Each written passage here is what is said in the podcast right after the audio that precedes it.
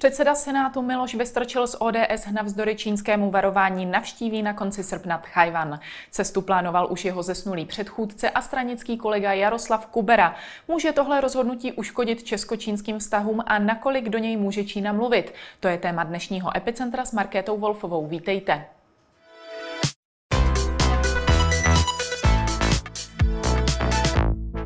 Ve studiu vítám analytičku Asociace pro mezinárodní otázky Ivanu Karáskovou. Dobrý den. Dobrý den. Předseda Senátu Miloš Vystrčil mluví ve spojitosti s rozhodnutím jet nad Chajváne jak o ekonomických důvodech, tak o trvání na principech. Která z těchto argumentací je v tomto kontextu podle vás zásadnější? V tomto kontextu je určitě ta hodnotová motivace mnohem zásadnější, přestože tu ekonomickou bych úplně nevylučovala také. Česká republika má s Chajvanem eh, stabilní ekonomické vztahy, působí tam řada českých firm od Škody Auto až přes Botanicus, přes eh, TOS, Vansdorf a tak dále. Takže ta spolupráce je dlouhodobá, založená na, na dobrých principech, nicméně pořád je tam ještě prostor pro zlepšování, protože Česká republika má saldo obchodní bilance, to znamená, že víc dovážíme, než vyvážíme eh, z Tchajvanu. Eh, je možné samozřejmě navázat na spolupráci v oblasti cestovního ruchu, v oblasti vědy a výzkumu, což je konec konců také to, co potom eh, dělá pan senátor Drahoš, když tam jede eh, po návštěvě pana Vystrčela. Ovšem to hodnotové hledisko je mnohem zajímavější. Um, já si myslím, že Česká republika nebo Češi všeobecně jako národ mají určitý, určitou historickou zátěž, nebo chcete, chceme-li mindrák ve vztahu k, ke světu okolo. A to se potom promítá do našich vztahů v zásadě se všemi velmocemi, ať už eh, je to náš vztah k Evropské unii na jednu stranu nebo k Německu, ať je to náš vztah k Rusku nebo k Číně. Takže tohle je vlastně navázání na jakýsi princip, který jsme stále ještě v sobě nestřebali, historickou zátěž, kterou máme s eh, okupací, takže jako velmi eh, věci, které jsou velmi rezonující v české společnosti. Pan senátor navazuje na tu politiku Václava Havla a pana Dinsbíra, kdy se vrací vlastně k těm prvním principům eh, v svobodné eh, České republiky po roce 1991 a vlastně vrací tu politiku, řekněme, na, na bod jedna, jak s Tchajvanem, hmm. tak s Čínou. Ovšem úplně nám z toho vypadla ještě politika, politická motivace. Um, pan uh, předseda Senátu Vystrčil jede na Tchajvan v září, v říjnu máme volby do Senátu, eh, bude se samozřejmě převolovat také pozice předsedy Senátu. A budeme mít také krajské volby, které jsou samozřejmě zajímavé nejen pro ODS, ale pro všechny politické strany. Příští rok budeme mít parlamentní volby a následně prezidentské volby. Hmm. Takže i tohle bych eh, vlastně nevyloučila nebo ne, ne, zcela nevyloučila vlastně z té, z té rovnice těch možných důvodů hmm. návštěvit Chajvanu. Za vás je tedy dobře, že pan Vystrčil eh, se rozhodl nad Chajvan odjet? To je takové tlačení do pozice ano, ne. Já si myslím, že je určitě dobře, když Česká republika rozvíjí vztahy s Tchajvanem. Konec konců je to také významný azijský investor v České republice, větší než Čínská lidová republika. Myslím si, že je dobře, pokud pan Vystrčil reaguje na nějaké, a on to sám říká, ehm, nějaké vyvažování té české politiky, kde vnímá, že pan prezident a jeho poradci se přiklání příliš na jednu stranu, takže on to chce trošku, trošku vyvážit. Tak z tohoto úhlu pohledu si myslím, že ta návštěva je určitě ehm, záhodná hmm. dobrá. Podle mluvčího čínského velvyslanectví v Praze Čína projevuje s tímto činem výraznou nespokojenost a nesouhlas. Jak moc má tedy na tento přístup Čína právo, respektive narušuje tím předseda Senátu podle vás princip jedné Číny? Um, ona zahraniční politika je, uh, řekněme, takový soubor určitých dohod, ke kterým vy se zavážete, aby jsme se prostě nemlátili klackem po hlavě. Uh, nicméně vždy prvořadý pro každou zemi je národní zájem. A může být v národním zájmu i ta pravidla porušit. Takže tím bych to takhle zarámovala celou tu debatu o principu nebo politice jedné Číny. Česká republika se přihlásila k principu jedné Číny, což v zásadě znamená, že bereme na vědomí, že existuje jedna Čína a že představitelé v Pekingu jsou reprezentanti této jedné Číny. Což ale nevylučuje současně s tím, abychom udržovali eh, ekonomické a kulturní vztahy s Tchajvanem. Hmm. Takže to, že vy se přihlásíte k politice jedné Číny, automaticky neneguje to, že byste si mysleli, že Tchajvan není samostatný. On tedy de facto samostatný je. Možná ne de jure, ale de facto je, protože má vlastní prezidentku, vlastní měnu, eh, vlastní, vydává vlastní um, pasy například svým občanům a tak dále. Hmm. Čína před cestou varovala dlouhodobě a někteří dokonce předvídají obchodní odvetu. Je tohle uvažování na místě? No, vy můžete v zásadě potrestat někoho, kdo s vámi nesouhlasí, nebo kdo si myslíte, že nehraje podle vašich pravidel, nebo vůbec podle nějakých pravidel. třemi možnými způsoby. Můžete uplatnit vojenskou moc, to v případě České republiky, která je členem NATO a je geograficky značně vzdálená, úplně použít nelze, nebo to není úplně realistické. Můžete uplatnit nějaké politické sankce nebo politickou moc. V tomto případě můžete například vyhostit pana velvyslance Tomšíka z Pekingu, můžete prohlásit, že je to persona non grata, pravděpodobně dojde k velmi podobnému kroku na naší straně, nic zásadního se úplně nestane. Co se pravděpodobně stane spíš, bude třeba, že Čína bude blokovat českou pozici v různých mezinárodních organizacích, Například se může stát, ale to, to v současné době není úplně na pořadu dne, že bude třeba blokovat volbu českých zástupců do různých mezinárodních organizací. Může se samozřejmě stát, že budou eh, blokovat pozici pana Tomšíka, to znamená, že, ehm, že vlastně on, i kdyby ho nevyhostili, tak ehm, bude úplně irrelevantní figura, nikdo se s ním nebude chtít setkat v Pekingu, bude jedno, jestli sedí v Praze, v Pekingu nebo na Marsu, protože prostě nikdo, eh, nikdo s ním nebude mít žádné vztahy. Um, a může se samozřejmě stát, že bude Čína um, nějakým způsobem retaliovat v té ekonomické oblasti. Jenže když se podíváte na obchodní výměnu mezi Českou republikou a Čínou, tak ono tam zase není až tak moc, eh, co, co vlastně uh, bychom my mohli ztratit.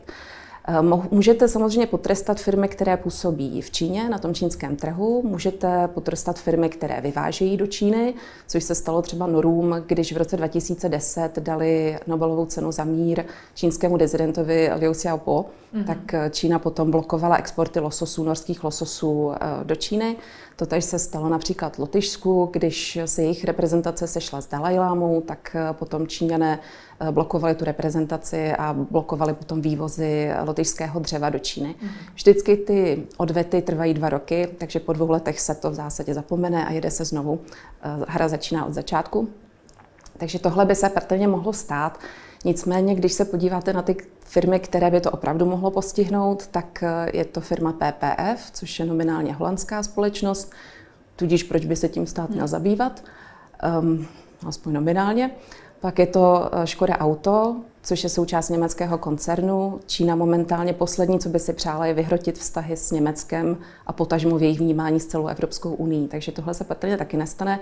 Dost možná nějakým způsobem tratí ty menší firmy, eh, firmy, které to tak nebudou moci, moci unést. Ale jak jsem říkala, ty, ta retaliace trvá dva roky a v zásadě pak se nestane, nestane nic moc dalšího. Z toho mého úhlu pohledu i ty čínské investice, které sem přicházejí, Čína investuje zásadně do západní Evropy. Je to Německo, Francie, Velká Británie, Itálie. Ty investice, přímé zahraniční investice, které šly do střední a východní Evropy, byly jenom 2% z toho celého balíku, který šel do Evropské unie. To znamená, že Čína už vůbec v tomto regionu moc eh, neinvestuje. Hmm. A dál se to potom rozmělňuje mezi ty různé státy střední a východní Evropy. Tudíž pokud by eh, se rozhodla, že i stáhne své investice, Znovu si nemyslím, že by nás to nějakým extrémním způsobem postihlo. Pro nás jsou nejdůležitější investoři z Evropské unie, Němci, Holanděné, um, Američané do určité míry, z těch azijských je to um, Jižní Korea nebo Japonsko. Myslím si, že se tady vytvořil takový zvláštní narrativ toho, že ta Čína je jako nějaká šíleně mocná, která nás potrestá, my budeme strašným způsobem tratit, což je možná zase symptom toho určitého historického mindráku nebo té zkušenosti, kterou máme negativní s, s velmocemi. Ale když to potom člověk rozebere do těch detailů, tak ono těch uh, praktických, pra, praktického byče, vlastně, který by Čína mohla použít, není zas tak moc. Hmm. Když to takhle schrnujete, eh, znamená všeobecně jít vůbec eh, Číně na ruku eh, nějaký masivní příliv investic, protože když to takhle říkáte, tak to vypadá, že ani ne. Miloš Vestrčil mluvil o jakémsi počítání grošů. Jak to vidíte vy? My jsme už tu zkušenost s Čínou udělali. Udělali jsme zkušenost toho, že naše politická reprezentace kompletně otočila zahraniční, zahraničně politickou orientaci, otočila kompletně rétoriku s očekáváním jakýchsi obrovských investic. Ta čísla často pocházela od českých hráčů, od českých politiků. Málo kdy najdete výrok některého Číňana, který by přímo přišel s nějakou částkou, kterou se zavazuje Čína investovat. Takže otázka samozřejmě je, do jaké míry tady to očekávání těch báječných investic bylo vytvořeno pro domácí publikum, domácími aktéry a do jaké míry na tom vlastně participovala Čína. Um, ona se poslední roky snaží. Vlastně tady vytváří třeba víc um, pracovních příležitostí. Vzniklo mezi 4 tisíci a 6 tisíc. Záleží na tom, zda se držíte české statistiky nebo čínské statistiky pracovních míst. Jenom pro srovnání, Tajvan tady vytvořil 24 tisíc pracovních míst, takže oni už vlastně jako pochopili, že pokud tady nebudou investovat, pokud tady nevytvoří pracovní místa, tak eh, ten eh, jejich jakýsi slib nebo ty jejich nabídky nebudou brány úplně vážně tomto kontextu Miloš Vystrčil mluvil o tom, že pro Čínu zdaleka nejsme tedy eh, rovnoceným partnerem, ale bránou do Evropy. Když bychom to tedy brali tak, že jsme skutečně pro Čínu bránou do Evropy, co jsme tedy pro Tchajvan?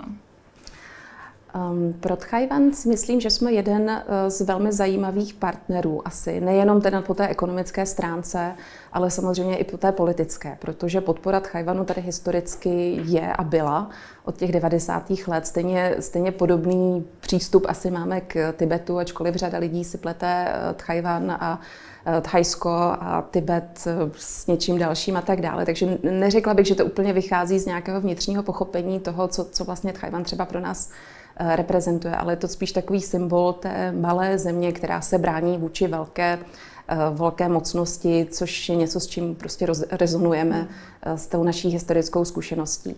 A tím, že eh, řada politiků tady vlastně je eh, nakloněna Tchajvanu a vnímá Tchajvan jako partnera, tak eh, jsme prostě pro Tchajvan velice cení z tohoto úhlu pohledu. Hmm.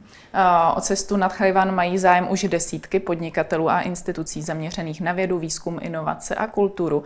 Která z oblastí je pro česko-tchajvanské obchodní vztahy vůbec nejzásadnější? To je velmi dobrá otázka. Já myslím, že tady se dá rozvíjet eh, velmi, velmi mnoho. Ehm, Tchajvanci u nás nakupují například eh, ocel a železo, eh, dováží se tam obráběcí stroje, různé, různé další stroje vlastně z toho, z toho celého segmentu strojírenství. Je tady velká příležitost určitě pro cestovní ruch i pro tu vědu a výzkum, kde jsou Tchajvanci na velmi dobré úrovni v určitých, nevím, v, v určitých technologiích, technologiích ehm, takže ten, ten prostor tu je. Co se týká varování Číny, stále je palčivým tématem dopis z čínské ambasády adresovaný hradu. Jehož vyznění bylo výhružné vůči tehdejšímu šéfovi Senátu Jaroslavu Kuberovi. Pro Vystrčila šlo o jeden ze zásadních okamžiků, kterého k cestě přesvědčili. Ministr zahraničních věcí z ČSSD Tomáš, Pet- Tomáš Petříček ho považuje za diplomatický přešlap, který prakticky unikl spíš nedopatřením. Nakolik jsou takové přešlapy pro Čínu typické? My shodou okolností v Asociace pro mezinárodní otázky příští týden vydáváme velkou publikaci komparativní, kde se díváme na ty metody cukru a byče, které Čínská lidová republika používá v České republice, ale také v Maďarsku, v Polsku a na Slovensku. A došli jsme k tomu, že Čína se velmi ráda schovává za ty domácí aktéry, protože to značně znesnadňuje vlastně určení té hrozby, odkud pochází. A současně s tím, pokud třeba čínský velvyslanec vystoupí a řekne, že Česká republika na to doplatí, tak to má úplně jinou váhu, než když vystoupí například český prezident nebo některý český ministr a řekne Česká republika na to doplatí. Mnohem víc lidí v České republice bude samozřejmě naslouchat svému domácímu politikovi, než by naslouchalo eh, reprezentantovi zahraniční, zahraniční mocnosti. Takže ten, um, ačkoliv ten, vli, ten dopis sám, sám tako, jako takový je velmi nestandardní, je velmi podivný v diplomatické praxi, tak ten modus operandi, ten způsob, kterým vlastně Čína postupuje, je pořád stejný. Hmm. A je to opravdu schovat se za toho domácího aktéra a říct potom to my ne, to vy si vyřiďte ve své prostě politické reprezentaci. Hmm, hodně se ve spojitosti s tímto dopisem mluvilo celkově o tlaku, jaký byl vyvíjen na pana Kuberu a také se spekulovalo o tom, že si dopis měl objednat hradní kancléř Vratislav Minář. Jak se na tyto spekulace díváte vy? Eh, mě to napadlo v okamžiku, kdy jsem viděla poprvé ten dopis, že ten dopis patrně eh, vznikl na objednávku, protože jsem si uměla velmi dobře představit situaci, kdy dochází k komunikaci mezi čínskou ambasádou a Hradem a Hrad ve finále řekne, tak nám to prosím vás sepište a my mu to dáme. Hmm. Jo, um, uměla bych si úplně představit tenhle ten způsob a ten uh, dopis k tomu vyloženě vybízí. Ten způsob, prostě, kterým uh, je sestavený, není diplomatická komunikace, není to veřejná komunikace, nešlo to přes ministerstvo ministerstvo zahraničních věcí. Vlastně celý, celý ten dopis prostě působí velmi podivně, takže se vůbec nedivím, že tady vznikají různé spekulace o tom, kdo si ho objednal a jak vznikal, protože tohle opravdu není standardní. Hmm. V této souvislosti byla také řeč o vyhoštění čínského velvyslance, které na počátku podporoval i premiér Andrej Babiš, pak ale jeho postoje odpovídali opaku. Ministr Petříček zmínil vídeňskou smlouvu, která vymezuje důvody pro vyhoštění a podle té k, k němu tedy důvod není. Jak by se Čína dívala vůbec na vyhoštění svého velvyslance? Myslím si, že vyhoštění je velmi zásadní krok, ke kterému se uchylujete málo kdy. Jako, um, musí se stát opravdu, opravdu velký přešlap zahraničně politický, abyste odvolal, vlastně vyhostil velvyslance a prohlásil, že je to persona non grata. Co se může stát, bude, že eh, pan velvyslanec bude odvolán stejně, protože to bude vypadat svou, svou čínskou stranou, protože to bude vypadat, že naprosto selhal, eh, když nedokázal zabránit eh, panu Vystrčilovi v tom, aby odjel nad Chajvan.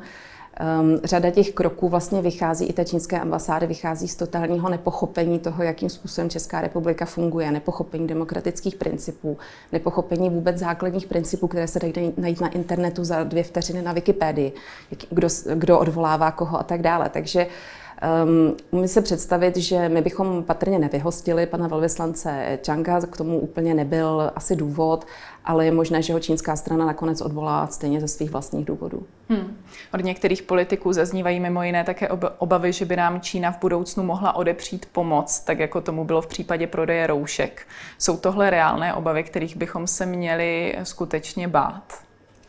Um, já myslím, nejsem si zcela jistá, jestli odepřít pomoc je ten uh, správný, je to, je to správná formulace, ale určitě bych se bála a myslím si, že k tomu Evropská unie jako celek dochází, nechat výrobky strategického dosahu nebo strategická odvětví v rukou státu, který je um, notoricky neprediktibilní, který um, zastává úplně jiné hodnoty a který používá velmi často věci jako nástroje vydírání. Takže eh, ta debata, vlastně, která se teďka vede v Evropské unii ohledně toho, jestli bychom třeba neměli nějakou produkci kritické, kritických zdravotních eh, pomůcek nebo i léků přesunout blíž k Evropské unii, ať už je to prostě eh, západní Balkán nebo ať je to třeba Maroko.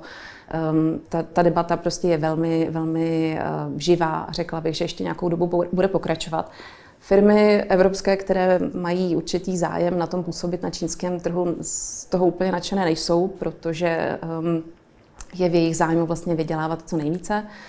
Um, ale Japonsko šlo cestou, že nabízí pobídky svým firmám, pokud stáhnou právě tuto výrobu z Číny a přenesou ji do Japonska. Tak to by mohl být jeden ze způsobů, jaký mít vlastně spolehnout se na pobídky, které umožní relokovat tu výrobu někam jinam. Hmm. A vzhledem i k mnoha vyjádřením ze strany Světové zdravotnické organizace, která se například dlouho zdráhala nazvat situaci pandemickou a podobně, se rozšířila kritika, že je VHO pročínská. Nakolik to z ní dělá nedůvěryhodnou? Myslím si, že zrovna ten koronavirus a situace kolem něj a spoléhání se na čínská data velmi ublížily Světové, Světové zdravotnické organizaci. Eh, stala se opravdu do určité míry nedůvěryhodnou. Na druhou stranu na její, nechci říct obhajobu, ale takový, pokud bych měla být ďáblovým advokátem, tak bych řekla, že ona ani ze začátku neměla úplně jinou možnost, než Číně důvěřovat, protože ta data přicházela výhradně z Číny. Ona tam neměla ani mezinárodní pozorovatele. Potom, když tam ta mise mezinárodních eh, odborníků dorazila, tak eh, to, jakým způsobem s nimi Čína, s nimi Čína zacházela, bylo trošku jak Putinkinova vesnice, že jim ukázali jenom to, co chtěli.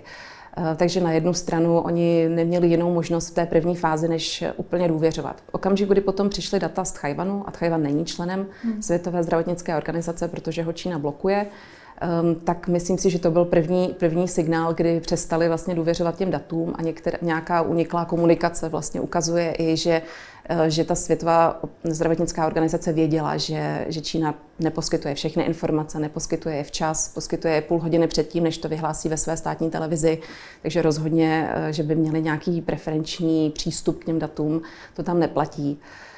Um, jak jsem říkala, je to prostě pro tu, pro tu světovou eh, zdravotnickou organizaci velmi těžká rána na, na prestiži. Spojené státy se rozhodly, že už nebudou financovat nebo přispívat částečně um, um, WHO. Čína naopak prohlásila, že ona přispěje více, což tu organizaci učiní ještě více hmm. náchylnou v příštích případech Číně důvěřovat a být na její straně. Hmm. A nadále je zároveň nejasno ohledně toho, kde se virus způsobující COVID-19 zrodil a jak to bylo s možným únikem z čínské laboratoře ve Wuhanu. A jak nyní Čína vůbec reaguje na tyhle pokračující spekulace? Čína začala vlastně propagandistickou ofenzívu, bych řekla, ale ona vlastně navazuje na to, co už dělala delší dobu. My jsme našli v roce 2019 případ, řadu případů, kdy se snažila ovlivnit ten diskurs mediální, vlastně způsob, jaký média informují o protestech v Hongkongu. Našli jsme řadu případů, kdy Čína platila za články, nebo kdy, aniž by to bylo tedy přímo, přímo uvedeno v tom textu, eh, někde, když si Čína najímala PR agentury, aby dostali ten eh, její obraz eh, do médií, to se stalo například v Estonsku, Čín, čínští velvyslanci vydávali oupedy, vlastně, vlastně otvíráky. Um, v médiích, kde hovořili o tom, jak eh, čínská, ehm, nebo tchaj, eh, pardon, hongkongská budoucnost bude báječná a skvělá v okamžiku, kdy um, přestanou ty protesty v Hongkongu. A my jsme tyhle ty články byli schopni najít ve 13 různých médiích, ve 13 různých zemích. A ty články, přestože šlo o různé jazyky, od estonštiny, litevštiny, uh, srbochorvačtiny a tak dále, byly do, do, do puntíku totožné. Mm-hmm. Takže Čína vlastně začala už v roce 2019 těmi hongkongskými protesty a to, co teď je vlastně vyhrocené a čeho si ten svět začal víc všímat, takzvaná diplomacie vlčích válečníků, um, tak to je prostě pokračování a vyhrocení, vyhrocení té, um, té propagandy. Uh, plus začala používat metody, které známe z ruské hybridní války, to znamená, že začínají uh, vlastně zamlžovat celou tu pravdu způsobem, kdy vy se nakonec řeknete, je zcela nemožné prostě najít nějakou pravdu, protože tady je tolik narrativů a tolik protichudných věcí, že já se o to ani nebudu snažit teda um, což je prostě něco, co, co jsme znali od Ruska, neznali jsme to v případě Číny. Čína se učí a Čína um, prostě bude čím dál tím lepší v těchto těch metodách a v ovlivňování diskurzu. Hmm, ono v průběhu pandemie také z Číny přicházely zprávy o tom, že mizí lidé, kteří poukázali na možná pochybení, ať už to byli doktoři nebo aktivisté či novináři. Je tohle tedy běžná čínská praxe? Bohužel ano. Eh, ta první reakce systému je vlastně eliminovat ty nesouhlasné hlasy a chránit sám sebe, myšleno chránit prostě sebe jako úředníka. Takže ta první reakce je vždycky hysterická a vždycky jdoucí po té osobě, která jakoby pronáší věci, které by se nemusely systému líbit. Ehm, bohužel tady v tomhle konkrétním případě to vedlo k tomu, že vlastně to umožnilo té epidemii eh, začít ve mnohem větším rozsahu, než kdyby to byl otevřený systém, který okamžitě přijme nějaké, ehm, nějaká řešení z toho eh, jednoho z těch doktorů, který nakonec zemřel na, na koronavirus, se stal jakýsi symbol eh, národního mučednictví ve finále, což je úplně, úplný paradox, že člověka, kterého vlastně odsoudíte, eh, odsoudíte ho morálně za to, že je prostě nějaký skorumpo, morálně skorumpovaný a šíří tady um, zvěsti a, a drby, tak člověk, který nakonec ve finále zemře, tak vy z něj uděláte symbol a vlastně parazitujete na, té, na, na tom jeho odkazu celé je to mírně zvrácené. To byla Ivana Karásková, díky za váš čas. Děkuji. A to už je pro dnešek z Epicentra vše. Nezapomeňte následovat zase zítra od 15 hodin na viděnou.